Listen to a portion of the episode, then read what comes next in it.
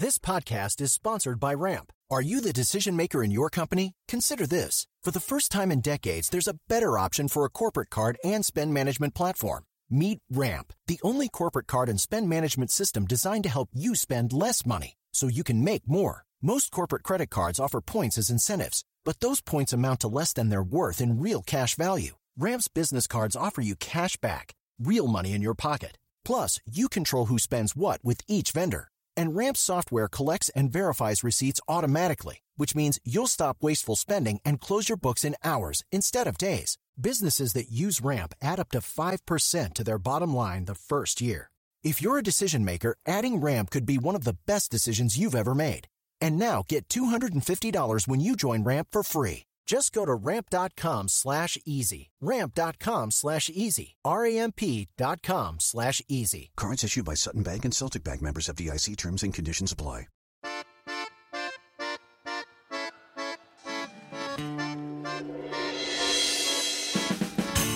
Welcome to GabFest Reads for the month of December. I'm John Dickerson, one of the hosts of the Slate Political GabFest, as you know. My guest today is Gautam Mukunda, author of Picking Presidents How to Make the Most Consequential Decision in the World. He is a research fellow at the Harvard Kennedy School Center for Public Leadership and also the author of Indispensable When Leaders Really Matter. Welcome to the show. Thank you, John. A pleasure to be here. Um, let's start with Indispensable because we have to tell the backstory of how you Yeah. and I know each other. Um, so I am reading Eric Barker's book, and in it he cites you, mm-hmm. and that he, he cites the study you did on presidents. And I thought, this is something I've been trying to get my hands around for so long. Talk about that book, Indispensable, before we get to your current book. the backstory for Indispensable is simple.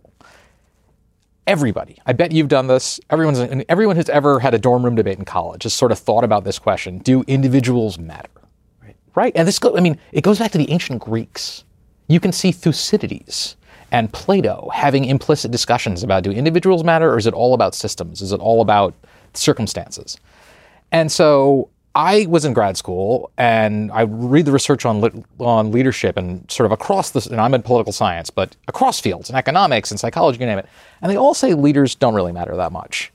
And I came from the private sector. I didn't really believe that, right? I had too many encounters with leaders who really seemed to make a matter, uh, make a difference In your own personal experience. In my own personal experience. Yeah, you felt the pull of a person who's leading. I'd worked with team leaders who were disastrous, and I'd worked with team leaders who were magical. And so I really just kind of dived into this question. And what, what I discovered was that leaders don't matter most of the time. And that most of the time is really important because they're selected. There, there's no random, pro- there, you know, there's some process, especially if you're talking about a big organization like a General Electric or a CBS or anything like that. There's some process that evaluates all the candidates for leadership, and what I, just, I call it is they, they are filtered. They're evaluated by the process, and over time, the process gets to know everything about them. And so the person who's picked isn't the leader, it's the process, right? It's the set of decisions this person will make in the future that the process is saying, this is what we want. But let's say that's true, and I think it is true most of the time. Um, suppose the process doesn't get a chance to evaluate candidates. For some reason, somebody gets the top job without being evaluated, or the evaluation doesn't matter. Say they inherit it. So in the corporate structure, would this be a board says we're dropping in Joe? That's right. Yeah, So, it's uh, not, doesn't Joe doesn't come up through the process or come from a, an adjacent company. Boom, we're dropping him in.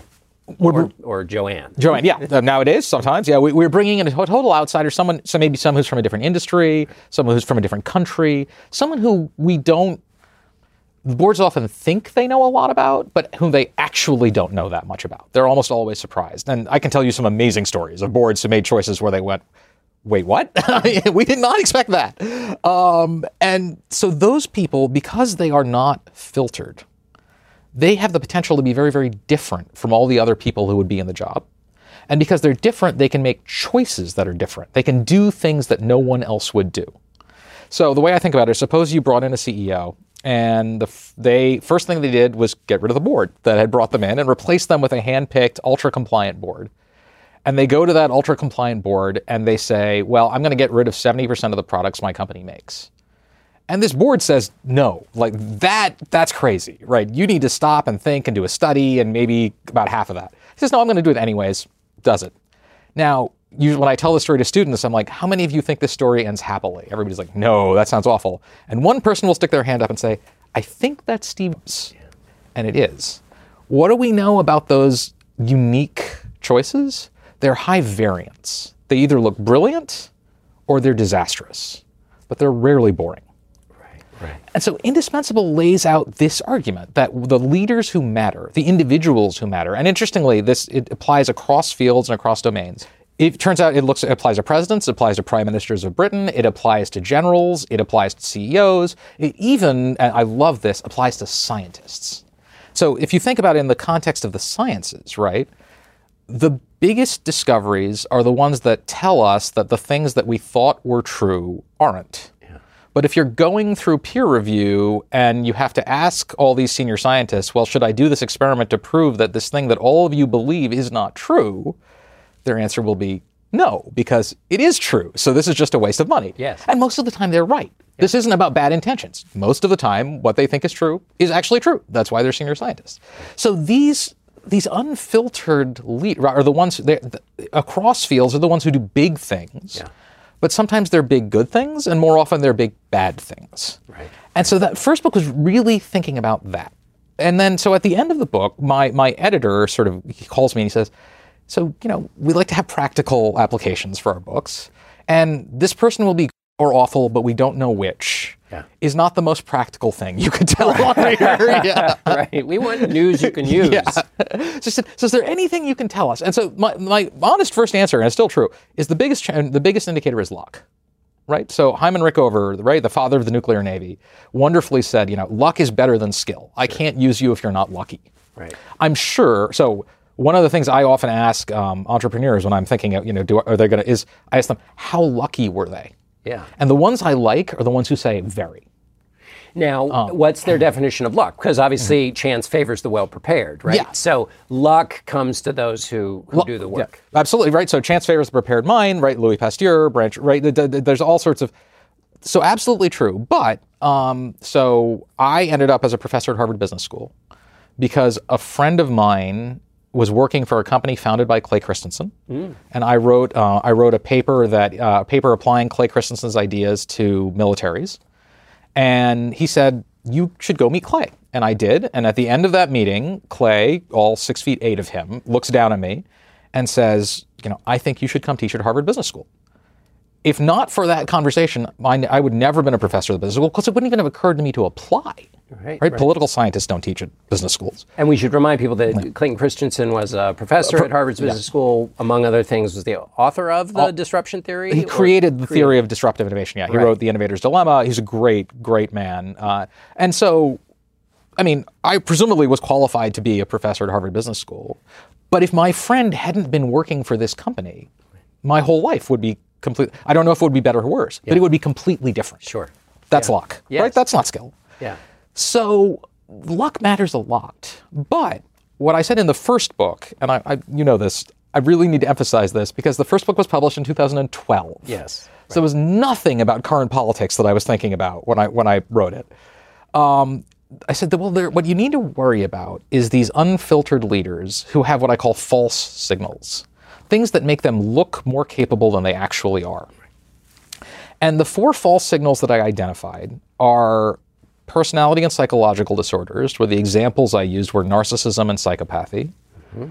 out of the mainstream and highly simplistic ideologies, and a risk prone or incompetent managerial approach, and unearned advantages like inherited wealth. Yeah. So that happened. um, and then 2016 rolled around. And just just because to reemphasize the fact that you wrote that long before um, eh, Donald Trump ever came on the scene, how did you come to those four dangerous um, So, parts of a bad leader? so what I was thinking about was what would make you pick someone who was a failure?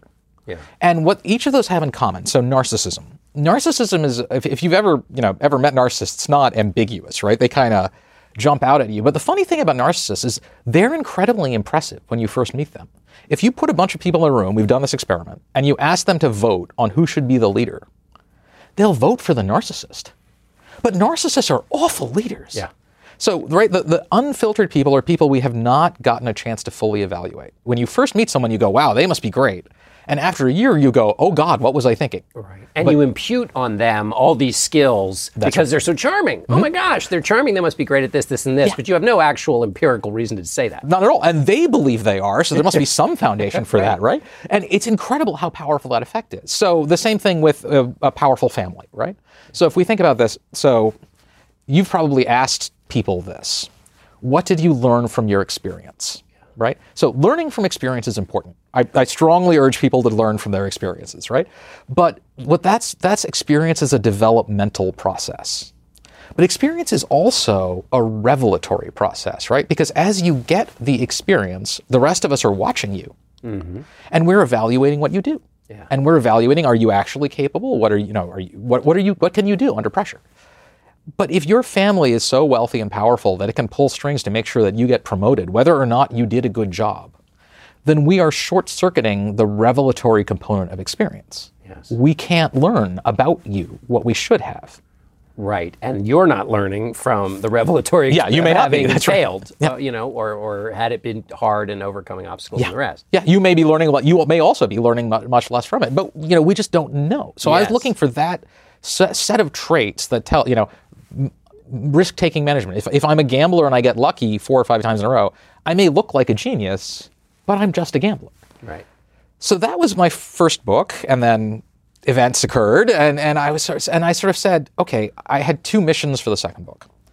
One was, although I didn't know you were writing your book at the time, uh, it turned out that we were writing, I think, really a matched set, which which you know was wonderful. When I read your book, I went, oh, this is great. You were asking, is this job doable? And I was asking, how do we pick someone who can do it? If it is possible to do, we want the best person.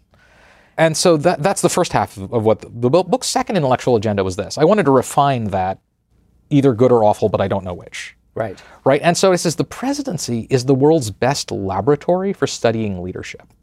Because we know more about presidents than we know any other right. There we know about any other leadership office. There are more books about Abraham Lincoln than any other person who's ever lived except Jesus. Mm-hmm. Right? We just study the presidency at a level that is hard to believe. And and you know, despite the best efforts of the last few administrations, the American government is just more transparent than anybody else's. So we Right. know more. I mean, you can go to your college library and get the like foreign relations of the United States documents on the shelf, which no one else can give you. So let me refine that that idea a little bit in two ways. One, because there are so many books about Lincoln and the rest, a lot of us, including myself, make them seem 20 feet tall, and you know that that a lot of it's hagiography, which cloudies the message. So how do you deal with the cloudiness of hagiography, and also how much more idiosyncratic is the leadership job of, of being a president from all the other kinds of leadership you need to do? The hagiography question is a big problem.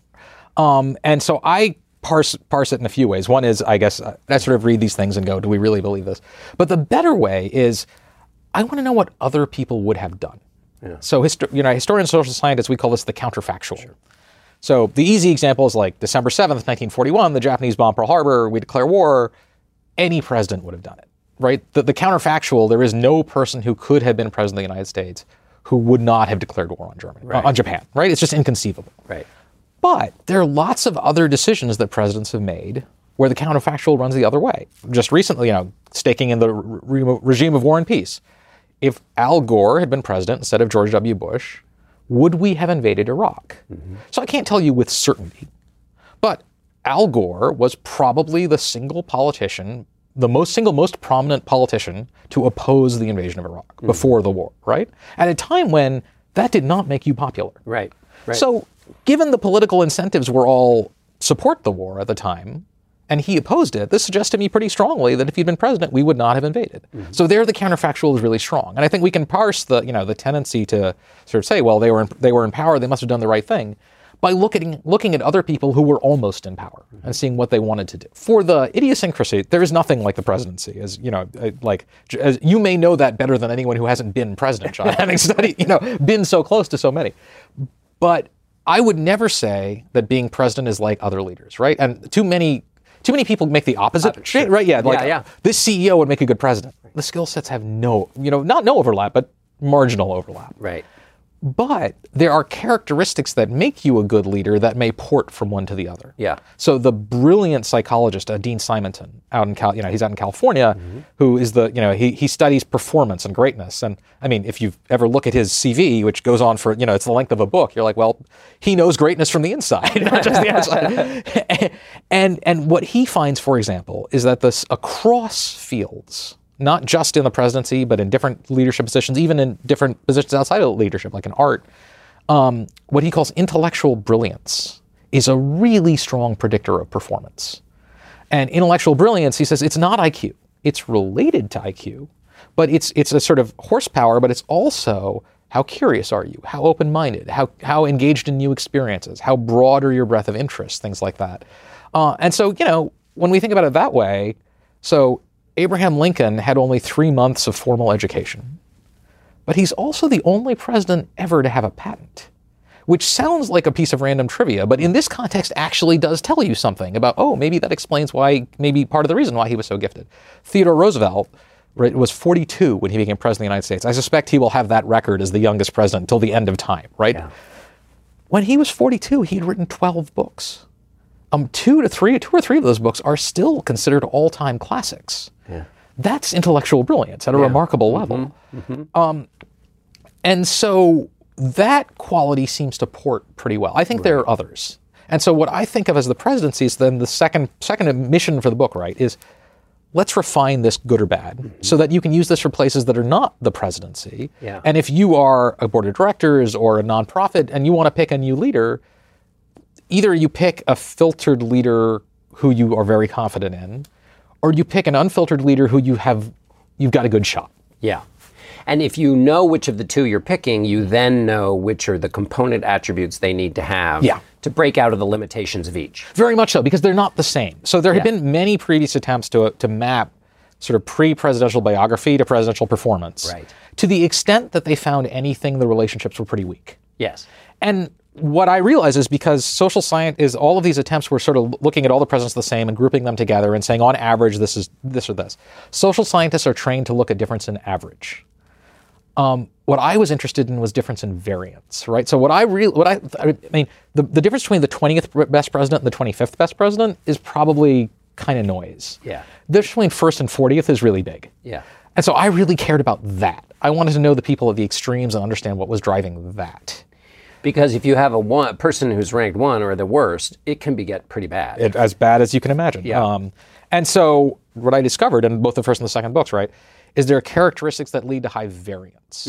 So if you're saying unfiltered and you're looking at averages, you don't see anything because the two averages cancel out. But if you look at spread, you see everything. yeah. Um, and so in this case, what I'm what I was saying is look look at you know split them out and you look at the unfiltered and the filtered presidents differently. Filtered presidents are the ones we know everything about. George H.W. Bush, Bill Clinton. The ultimate example is Joe Biden. Mm-hmm. 44 years in the Senate and the vice presidency before he became president. And when you say we kn- we know the most about them, we know the most about them in the kind of governing context. That's right. Yeah. And even more than we know about them, we know what other political elites know about them. right? Right. That they are making a judgment of this person based on, I mean, most of us haven't been married for 44 years, right? So they know these people at sometimes better than they know their spouses, or at least for longer than they've known their spouses. And they're able to make a really deep judgment of someone like that. Flip side is you know Donald Trump for sure, but also Barack Obama or um, or Abraham Lincoln or Woodrow Wilson or Theodore Roosevelt. Lots of people who were not these fully evaluated people who could do things that you wouldn't that would surprise you. And so those people we need to judge very differently because we can't rely on, um, well, everybody in this person's party thinks they would be a good president Yeah. everybody in this person's party doesn't know them, or they may think they'd be a really bad president. So we need to make the we need to make a much more complex judgment. Yeah. Uh, and part of it is this intellectual brilliance question, and I do think that is incredibly important. And the reason it's important is because the president he, he or she is president for a long time. So what they face two years into the white into the white uh, in the White House or four years later, it's not what we elected them for. It's not what we expected them to do. You know, did George George W. Bush did not get elected based on what he was going to do against terrorism. That wasn't even on the agenda. What intellectual brilliance does is give you a broad suite of capabilities. So they are people who are very, very likely to be able to handle a new problem as well as the problems that we thought that they were, they were facing.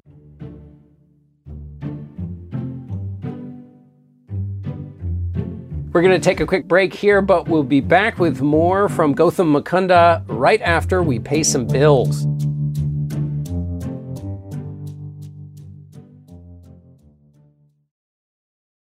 This episode of the GabFest is brought to you by Aura Frames. Are you looking for the perfect gift to celebrate the moms in your life? Aura frames are beautiful Wi Fi connected digital picture frames that allow you to share and display unlimited photos. It is super easy to upload and share photos via the Aura app. And if you're giving Aura as a gift, you can even personalize the frame with preloaded photos and memories. Aura frames, in the notes that I have here, says moms like Aura frames. I'm here to tell you that is like the truest statement in the world. I gave my mother an Aura frame. She absolutely loves it. She's also always hectoring me to keep adding new photos to her Aura frame so that she's got great new photos every week. So think about giving your mother or grandmother or aunt or sister or friend an Aura frame for Mother's Day. It was named the best digital photo frame by Wirecutter and selected as one of Oprah's favorite things. Aura frames are guaranteed to bring joy to moms of all ages. And right now, Aura has a great deal for Mother's Day. Listeners can save on the perfect gift by visiting auraframes.com to get $30 off plus free shipping on their best selling frame. That's A U R A frames.com. Use code GABFEST at checkout to save. Terms and conditions apply. Let's burrow in on intellectual mm-hmm. um, brilliance a little bit. What does it look like when it's at home? Like, what are the component parts of it, and then how is that a part of? How would a president manifest those? So, component parts are things. So, first is you know what we call horsepower, right? Um, there's all there's lots of debates over how valid IQ as a measure is. I'm not a psychometrician. I don't want to dive into them. I observe that in every third grade class, all the kids know who the smartest kid in the class is. So, and they seem to have some consensus on that. So there's something they're measured. There's something that we have an intuitive sense of that we measure, and that we can judge from person to person. Um, one of the big traits is cognitive complexity. So, do you see the world as a very simple one or as a set of very, a large number of entities that are interrelated? So, Simonton again did this wonderful research where he looked at generals in land battles before the battle. And he was able to measure their cognitive complexity by the complexity of the orders they would give out before the battle. And he found that cognitive complexity was a stronger predictor of victory than the number of troops. Okay. Now, what does that mean? Because uh, were the orders then themselves complex, or was the thinking uh, complex, but the orders were simple because a good leader knows don't give people like a lot of stuff, give them one thing. So the orders were communicated clearly, yeah. so clearly that they that they really you know they were impossible to misunderstand. Yes, but they were not right as with they, you can be clear and complex, right? Mm-hmm. That, that they were conveying sophisticated concepts. Um, if you've ever read uh, John Keegan's wonderful book, The Mask of Command, mm. he talks about the Duke of Wellington and the order. He has one written order that Wellington gave during the Battle of Waterloo, where he's literally written it out. Um, and you know, it's the one we have because he would erase the orders and rewrite them on the same sheet on the same scrap of the scrap.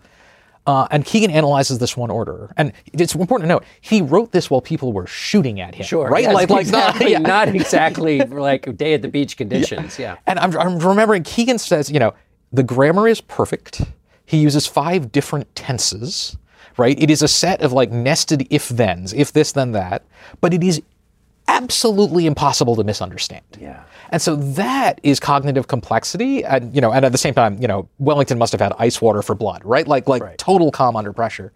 That really revealed itself in that context. And it turns out that's true in a, that's true in a large number of contexts. Um, creativity, right? So, have they written books? Do they read lots of books? Do they speak languages? Do they have lots of hobbies? You see this, this over and over again. These people who kind of spark, it, it, and it's not that it's narrow. It really is sort of, you know, yeah, he's specialized. That's his, that's his area. But it is this ability to speak in different fields and cross boundaries in a way that is fairly rare, but in leadership positions where quintessentially you are forced to be a generalist simply because if you're not, you cannot succeed because you'll deal with threats from everywhere. It really matters. Yeah it really matters because at the end of the day, presidential leadership is about what? So the problem is the answer to your question is everything. Yeah. I, I was say, the, uh, I, I'm not saying this to flatter you. It is true. The best descriptor of that was your book, where you talked about like a day Barack Obama had, where he went from going and making like major national security decisions to consoling people whose family members had died to you know just one thing after the other. If you looked at the calendar for the, I mean, like for the average president of the United States, not even you know the big days, not 9/11, not you know, but just the average day the scope of what this person has to deal with boggles the mind.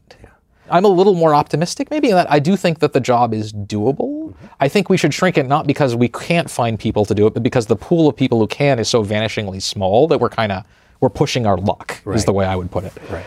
How many people in the world can give you sophisticated, well thought through ideas and thoughts on military policy, economic policy, you know, diplomatic relations, uh, international trade, you know, uh, legal theory, and what's the best way to pardon the Thanksgiving, you know, to pardon a Thanksgiving turkey. Right. That's not an exceptional day. That's not like an exceptional month for the president. That's a Tuesday. And and as we have this conversation, the presidency is changing because one of the things that struck me about Joe Biden is here's a guy with all of the the slap and tickle talents of a, of a senator, and he pretty much can't use them because we are in a place now where if a president is associated with a piece of legislation, the chances it's going to get bipartisan support diminish Yeah. because the other side doesn't want to be a part of anything that a president from the other team is for. So the human portion of the job is shifting, but where does the human portion of of of this brilliance play in? So I think it's, it's I still think it's important. Um, and it's important in a few ways. One is some of it is probably happening behind the scenes. Joe Biden broke the vertical axis of the graphs in my book because I was I was sort of doing graphs of you know how many years and what I call filtering positions, senior political offices do people have, and the record holder before Biden was 24. Was that's tied between Gerald Ford and James E. Buchanan, and Biden is 44, right? I mean, he, I, literally just off the you know not metaphorically off the chart. He was literally off the chart, Right. Right. and he has gotten more bipartisan bills passed than I think almost anyone expected. Certainly more than oh, I expected. Yeah. yeah. I don't know how that happened, but I'd be pretty surprised if that didn't involve some stuff, you know, behind this exactly the slap and tickle senatorial skills you're talking about. Or you could make the case, and I'm not making this Yeah. case because I'm not sure I have the evidence uh, one way or the other. I just am un- uninformed. But you can make the case that certainly Truman did this, which is staying out of conversations is sometimes the most impressive example of emotional intelligence than your ability to woo everybody in the room. Oh, absolutely. I think his will. It is a unique ability in a, a president. No, unique is is might be overstated, but it's rare to yield focus.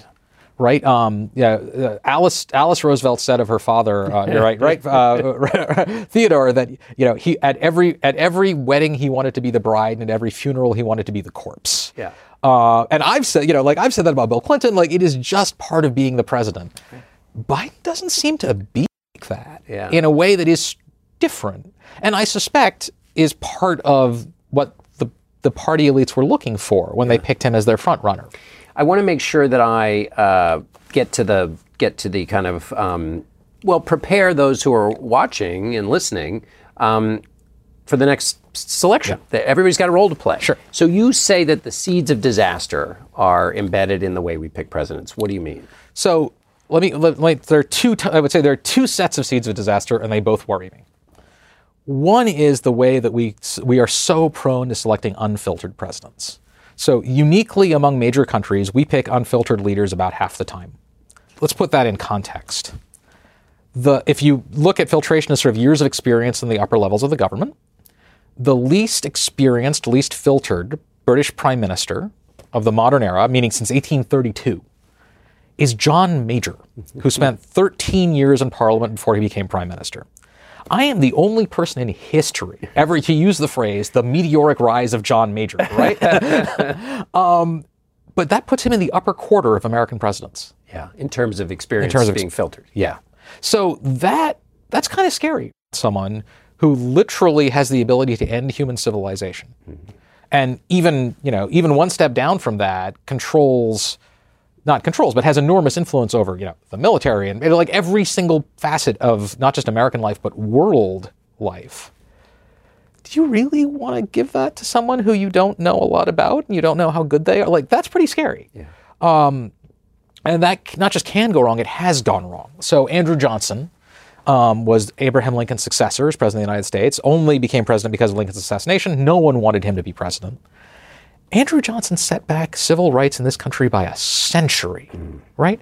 The United uh, like black Americans had more civil rights in the United States in 1870 than they did in 1950, probably more than 1960.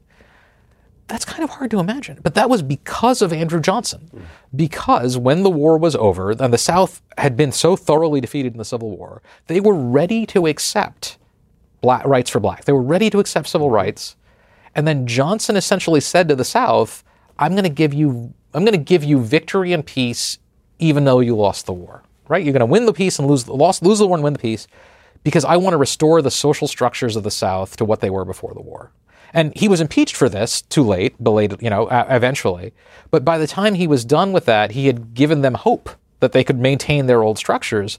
And we got, you know, a century of bitter resistance to, seg- to bitter resistance to civil rights that didn't have to ha- it just didn't have to happen. Mm-hmm. So one bad president can do that. Yeah. That's that's you know, the, short of nuclear war, it's kind of hard to scale to be worse on the scale than that. Okay, but the other seed of disaster, the one that really worries me, is Andrew Johnson's only contender for worst president of yeah. all time, James Buchanan. and Buchanan is the most filtered president ever, right? Uh, uh, before, until Biden. 24 years in senior political office before he became president. And then he, and then he essentially leads the United States in civil war. And so when I when I wrote the book, the second book, I knew my, my hardest chapter would be James Buchanan because I didn't know what happened there. Right? I mean, everything about my theory says this guy should be pretty good. Yeah. And he's the worst, right? You know, not metaphorically, he's literally the worst. So what happened? What I realized eventually was when Buchanan was selected for the presidency, his um, the Democratic Party had a rule where you had to get two thirds of the votes in the convention to get the nomination. Two, not half, two thirds. Mm-hmm. What that meant was it was mathematically impossible to get the nomination without the support of the South. So if you were an ambitious Democratic politician, no matter where you were from, and you wanted to be president, you had to adopt positions that may got you the support of the South. Yeah. Now, over time, what happens? The South's demands keep escalating, right? The, the bar you have to meet to get the support of the South keeps going up and up and up until by the time Buchanan is, is, is running for the nomination, we've gone from, so, you know, when Thomas Jefferson had slaves, he at least acknowledged it was a bad thing. That's, that doesn't forgive him. That doesn't say it's okay. I'm not making excuses for what he did, but he knew he was wrong. Yeah. By the 1850s, the dominant position in the South was what they called the pro slavery position, where they said slavery was a good thing. The North should be ashamed of itself because it doesn't have slaves, and the full power of the federal government should be deployed to protect and to expand slavery. Obviously, a very different set of positions. And so, because the South had gained control over the nominating process of the Democratic Party, it would only select nominees who would give it everything it wanted, mm. known, at the, known in the era as dough faces, northern men with southern principles. Buchanan was the ultimate dough face, right? And so these escalating demands meant that more and more and more, the full power of the federal government and everything it could do was devoted to the interests of a single tiny fraction, you know, like less than a third of the country until the system collapsed mm-hmm. in the Civil War, right. right? Where the South seceded not because they were getting hurt, but just because they had lost an election. So the scare for me is that you is that I worry that our partisan, our political nomination nominating systems today might be prone to the same sort of interest group capture.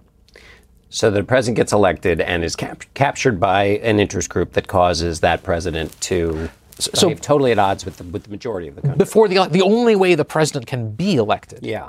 is by cooperating with that interest group. Yes. Yeah, right. Yeah. So so you're essentially even before you get to the White House, you're selecting to make sure that you only get those people. And in this case, slavery or the South is the modern day equivalent of that would be the most ideologically uh, extreme members of the party, and because those tend or could basically run the nominating process. They already do, but they, imagine they get more extreme and control it even more. That's right. That's that's my great con- the great concern, right? Is that you see is that you the people who vote in party primaries are not representative. It's not just that they're not representative of the general public. They're not representative of the average member of their party. Party, yeah. That is never a healthy tendency. So what I have sort of suggested is that we should change the party rules to give them a negative vote, which is they cannot pick someone. The, you know, like the 800 or however many superdelegates can't get together and all cast their vote for someone, but they can vote against someone. They can say, my vote is going to subtract one from this person's delegate count. And I think that would be a really good way for them to sort of be able to put, you know, a thumb on the scale saying, you can pick and you sort of you can have anyone you want, but not this person. Because I just like I can tell you this person will be a disaster. Yeah. So that is, you know, more demo- in, in some ways I think more democratic than the current system where they can vote however they want, mm-hmm. but not but enough but adds a little bit of a filtration component that is really crucial. But for the questions that you that I'd start with the simple one, filtered or unfiltered, right? If you look at a filtered candidate, we should start off with a pretty high level of confidence unless, you know, unless that filtration is they've been captured and when, you, know, Right. you have to you have to think about that really hard and that's not an easy one to answer right and one would be a great way to measure that would just be how re- representative are this person's views of those of not the median you know not the median primary voter but the median member of their party Right. right? Right. So, you know, if you poll Republicans on cutting taxes on the wealthy, you find out that the average Republican voter is actually not very sympathetic to it, which is, you know, the single fact about American politics that most surprises my friends Yes. is that most Republicans don't want to cut taxes on the wealthy. Yeah. But most Republican primary voters, and even more important, primary donors do. So you get a disjunction, right? Right, right. So I would be really, I would, I would drill in on the, but for filtered leaders, okay, like, you know, unless you've, with, with that caveat of are they representing an extreme fraction faction of the party, you should feel relatively confident. So what I is this the questions you do ask. You know, how long have you been governor? What did you do when you were governor? Right? What did the what did the other people in your state think of you? And what are we testing for there? Because we know they're filtered. They've come up through a system. They're not wa- captured by the extremes. Are we looking for um, risk taking? Because because filtered suggests kind of they don't take risks. They've been able to get along, go along. What are we looking for in terms of attributes from a filtered president? looking for uh, at, at sort of a, the first is a basic level of capability, right? So because someone who perfectly plays it safe is never going to make it to the presidency either, because there are lots of people risks who do want to be in the pre- right. What you're looking at is someone who takes measured risks, mm-hmm. who's able to make the distinction between oh this is good and this I'm not going to gamble all the time because gambling all the time is disastrous. Then you, you don't want to play that game ever. So you're looking at someone who's able, in the judgment of people who know them best, to demonstrate you know success not once or twice, but over the span of decades. So, in a real sense, I don't know what combination of qualities produced those successes, and I'm not sure I care, right? Because whatever combination of qualities it was, it worked. You know, past performance is no guarantee of future results, but it's what we've got, and so this that past performance is encouraging. Um, you know, we think of the, the sort of people always say Ronald Reagan. Well, yeah, he was just an actor. Well, yeah, but he was also the two-term governor of the largest state in the union, right? He almost became pr- the Republican nominee in 1976. Republicans knew a lot about Ronald Reagan. So unfiltered unfiltered leaders. What that seems like that's a more rigorous. Yes. That's that's the one that's you know the, the the the stakes are higher and the questions are harder because we know less about these people. The first one is you want to avoid negative signal. You want to avoid false signals, right? So people who have things that make them look better than they really are. We talked about what they were, but that that theory is more developed now, right? Yeah. So the the starter is the dark triad. So this the set of personality characteristics: narcissism, Machiavellianism, Machiavellianism, and psychopathy, right? But, yeah, these are all the what these traits have in common is they give you create a positive first impression and long-term negative effects. Um, there's psychology papers that actually say this that the classic figure in, pop, in popular fiction of the dark triad is James Bond. Right? Great traits for a spy. You meet him, he's really impressive, and he leaves before you get there, right? The dark triad is really scary. Um, if you've met if you've met a real psychopath and you realize who you're dealing with, you will never forget it. It is terrifying. Um, narcissists, Machiavellians, the same thing. It, it, they're very effective in short terms and disastrous in the long run. And so, and but you as a right, you as a reporter get the chance to actually look at their life because these are traits that show up out in your personal life as well as your professional life too, right? Right. Um, if you see someone who tells lies all the time, right, routinely, on a not you know politicians fib, okay, that's that's part of the game, but there are order of magnitude differences between the way a true Machiavellian lies Yes. and a normal politician lies, right? If they lie about everything, that's a really bad sign, right? That's the way psychopaths act. That's the way Machiavellians act. Um, and then so so the negative signals you want to avoid those but the other the flip side is positive signals you want to look for things that give you more information about someone's underlying capability than you really know you had right so you know having written you know writing books is great but it actually does tell you something about their are they an artist right do they do things but the one that i think is mo- is e- most easiest to discern and maybe most telling are handicaps and what i mean by that is characteristics that make it harder to get the job but not do the job Okay. Like, like being black, Yeah. being a woman, being gay, being a religious minority, being short, maybe, right? Being from a poor family. All of those things we know, they make it much harder to get the top job. The- so it shows you have grit. it show, does show you have grit, but the other way to think about it is okay, suppose you were able to win a 100 yard dash while wearing a weighted vest. Yeah. Think how fast you would be when you took the vest off. So, any of those characteristics make it much harder for you to become president Right. but they have no relevance on your ability to be a good president. Thank you so much for being with me. This was a delight. Thank you. This was wonderful, John. That's it for this month's edition of GabFest Reads. Our producer is Shayna Roth. Ben Richmond is Senior Director of Operation of Podcasts. Alicia Montgomery is Vice President of Audio at Slate. We'll be back in the new year with more episodes of GabFest Reads. Until then, all three of us will be back in your feed on Thursday with a new episode of the Slate Political GabFest. When you visit Arizona, time is measured in moments, not minutes. Like the moment you see the Grand Canyon for the first time. Visit a new state of mind. Learn more at hereyouareaz.com.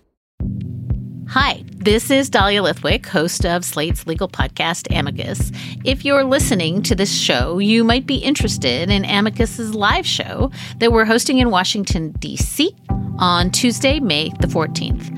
My colleague, Mark Joseph Stern, and I will be talking to some amazing guests, including Sherrilyn Ifill and a sitting state Supreme Court justice all about how originalism, a relatively recently invented way of interpreting the Constitution, has taken over the Supreme Court and radically reshaped the law. It's been doctrinal rocket fuel for the conservative legal movement and facilitated the rolling back of abortion rights, the expansion of gun rights, and the obliteration of the separation of church and state. And as another wildly consequential Supreme Court term careers to its end, the court's originalists are on a tear. But there's something you can do about it, and we hope you'll join us in DC on May 14th to explore the possible pathways out of the current situation. Go to slate.com slash amicus live for tickets.